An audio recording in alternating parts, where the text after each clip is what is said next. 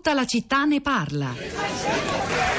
Roba da fare. Io, io Fassina, io se penso, hai sentito cosa mi ha detto Matteo? Che sono conservatore, ragazzi. Porco, conservatore a me. Conservatore no. Vecchia guardia forse. Anziano lo accetto. Vecchio bacuco. Vecchio bacuco ancora ancora. Arriva a dire decrepito. Guarda, Fassina, passi pure vecchio rincoglionito, to. Ma conservatore, non scherziamo ragazzi, non scherziamo. Non è che Malcolm X sulla schedina metteva uno, due, io. Eh ragazzi. Perché conservatore a me. Conservatore a me, ragazzi. Porco boy, conservatore a me che non sono riuscito manco a conservarmi il posto di lavoro, Fascina. Io da Renzi pretendo rispetto. Cosa devo fare perché Renzi ci rispetti come Berlusconi e Verdini?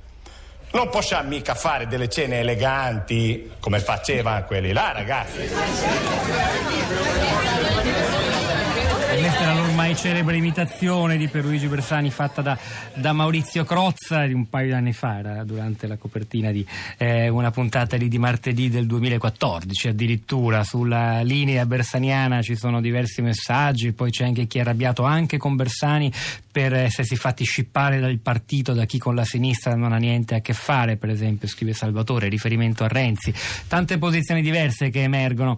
Ce n'è una che però è interessante, che voglio leggere un messaggio arrivato al 335 5634 296 anche qui da un circolo PD milanese abbiamo aperto la trasmissione di oggi dedicata alle voci degli elettori PD da Milano da Milano Lambrate. Questo è il circolo PD del Vigentino.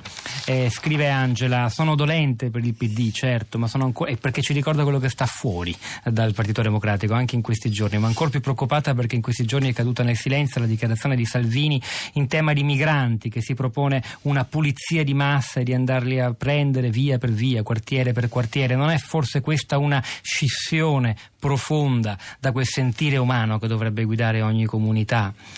Questa è Angela. Poi ci sono i nostri commenti sui social network e per questo è arrivata Rosa Polacco in studio. Rosa. Ciao Pietro, buongiorno, buongiorno a tutti. E sui social network è da, da, ieri, anzi da domenica, che osserviamo cosa eh, i nostri ascoltatori scrivono eh, rispetto a questa scissione, a questa ipotesi di scissione, divisi tra renziani e antirenziani, ma per fortuna i, i commenti, i discorsi che gli ascoltatori fanno sul nostro profilo Facebook di, della città di Radio 3 sono un po' più eh, ragionati al di là delle, del, insomma, degli, degli, schieramenti più, più, semplici.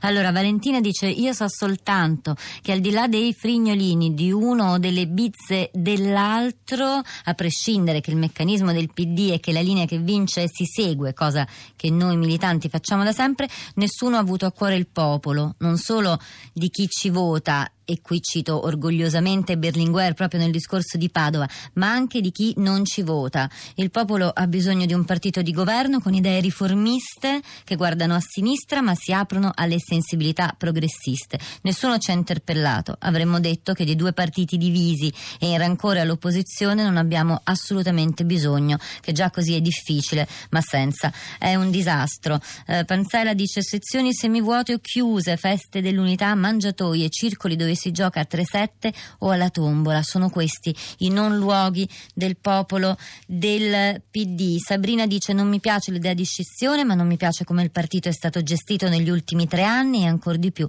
non mi piace quello che Renzi ha fatto mentre era al governo, vedi Jobs Act.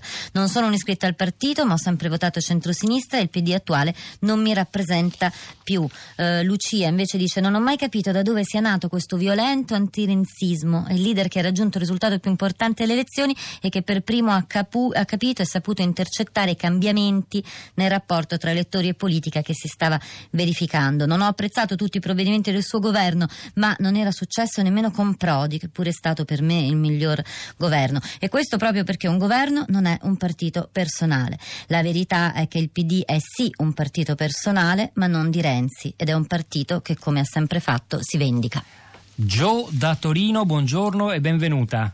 Buongiorno, grazie. E ricordo che eh, lei ci ha, ci ha, scritto non via sms ma via whatsapp, lo ricordo ancora perché non fosse collegato dall'inizio, che da oggi possiamo leggere e ricevere anche i messaggi sempre al 335 5634 296 inviati via whatsapp. A lei.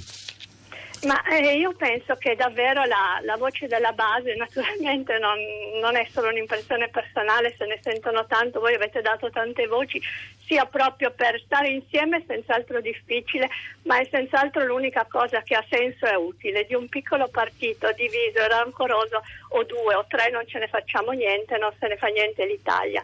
Io sono in un piccolo circolo prevalentemente renziano, ma direi con molto rispetto e, e, ci, e, e ci, sto, ci, sto, bene. Ho apprezzato ad esempio, ho votato sì al referendum, ho apprezzato la legge dopo di noi fatta da questo governo che non è nostro, del tutto il nostro governo, come diceva prima Segretario, un segretario dei giovani democratici, le cose che si sono fatte sull'agricoltura, comunque il testamento biologico va avanti, i, i, i, i, i PAX sono andati avanti con un altro nome, insomma va benissimo, lo spreco alimentare. Eh, ci ha ricordato un ho, po', sì, prego. Non conclude. ho apprezzato la buona scuola, senza ascolto, non ho apprezzato tutta la, la, legge sul lavoro. Luci e ombre, perlomeno Gio, lei ha avuto il merito di ricordarci i contenuti che, le, che, sono un po' ignorati in questi giorni in cui si fa un gran parlare di scissione. Salvatore, in buongiorno, il tempo è poco, la prego di essere molto conciso, mi scusi. Eh, sì, buongiorno. Volevo eh, semplicemente rimarcare il fatto che non possono sussistere eh, de, delle opinioni che non hanno come base comune una visione, appunto una visione comune della società. Personaggi opposti non possono stare all'interno dello stesso Quindi per lei la scissione è un esito inevitabile e anche giusto? Inevitabile con grosso rammarico, perché mi, mi ritrovo come lettore un, senza un, un partito in cui ho sempre ho sempre creduto come sinistra. Grazie Salvatore, grazie davvero. Rosa, torno a te. Un giro di tweet, uh, Maria Rosaria dice i quattro scissionisti minacciano la scissione perché sanno che perderanno il congresso che hanno chiesto loro stessi minacciando la scissione. E poi Stefano dice no a scissione, sia un confronto vero, il congresso non sia solo una sfida tra persone ma anche tra visioni per il nostro tempo. Chiudo con Gianluca, dice la scissione del PD è la versione moderna delle brioche di Maria Antonietta gente fuori dalla realtà. Tra poco saranno disponibili e riascoltabili anche alcuni estratti della puntata di oggi, di questo viaggio tra il popolo del PD che vuole riprendersi il partito, come abbiamo titolato sul nostro blog la città di radiote.blog.rai.it, eh, lo sforzo della, della, puntata, della puntata di oggi. Quindi andatelo a consultare, continueremo a lavorarci nelle prossime ore. Nel frattempo passiamo alla linea Anello del Gatto per una nuova puntata di Radio Tremondo. Oggi alla parte tecnica c'era Nicola Panbuffetti, alla regia Piero Pugliese, Pietro del Soldà e Rosa Polacco a questi microfoni al di là del vetro Cristina Faloci, Florinda Fiamma e la nostra curatrice Cristiana Castellotti che vi salutano, ci risentiamo domattina alle 10.